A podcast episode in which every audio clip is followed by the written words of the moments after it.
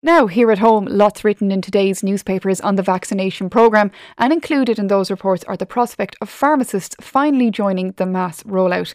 We're joined now by Darragh O'Loughlin, General Secretary of the Irish Pharmacy Union. Um, Darragh, I'm going to try and avoid any puns here about rolling up your sleeves, but are pharmacists ready and waiting to get involved in the rollout? Yes, pharmacists have been ready and waiting for months now, but for various reasons, the HSE had consistently delayed pharmacists getting involved at this stage, there are hundreds of pharmacies around the country ready to start vaccinating in the coming week as soon as the vaccines arrive into the pharmacy. There's two pieces to it. The first is that the Janssen or Johnson Johnson vaccine will be delivered to seven or eight hundred pharmacies around the country in the coming days, and those will be available for anybody over the age of 50 who hasn't already been vaccinated, whether or not they're registered on the HSE portal. Just if you're over 50 and you haven't been vaccinated, you can now get the single shot Janssen vaccine in a pharmacy.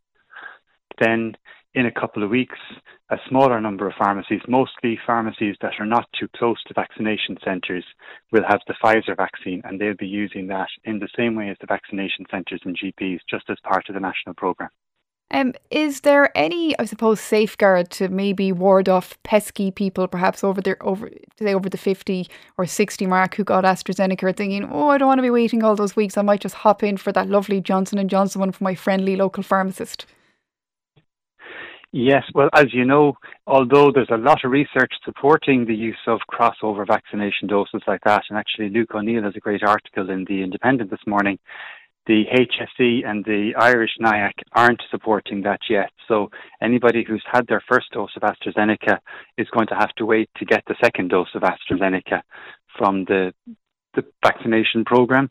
The national vaccination program has an IT system that pharmacists will be using, and pharmacists will see who has already been vaccinated and who hasn't. Okay, so you will have kind of view and seeing because sometimes I think we're so used to getting jabs like the annual flu jab and thing, we don't actually think that you know you need to keep track of who's gotten what for national records and all those type of things. And actually, this is the thing, isn't it? Pharmacists have been looking for a long time to get more involved in carrying the load when it comes to primary care, and I suppose is this part of what would hopefully be an expanded role in Irish healthcare?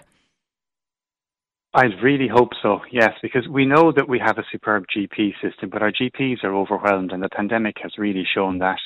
Um, GPs have been working six and seven days a week between vaccination and COVID work, and a lot of other ordinary primary healthcare has suffered as a result.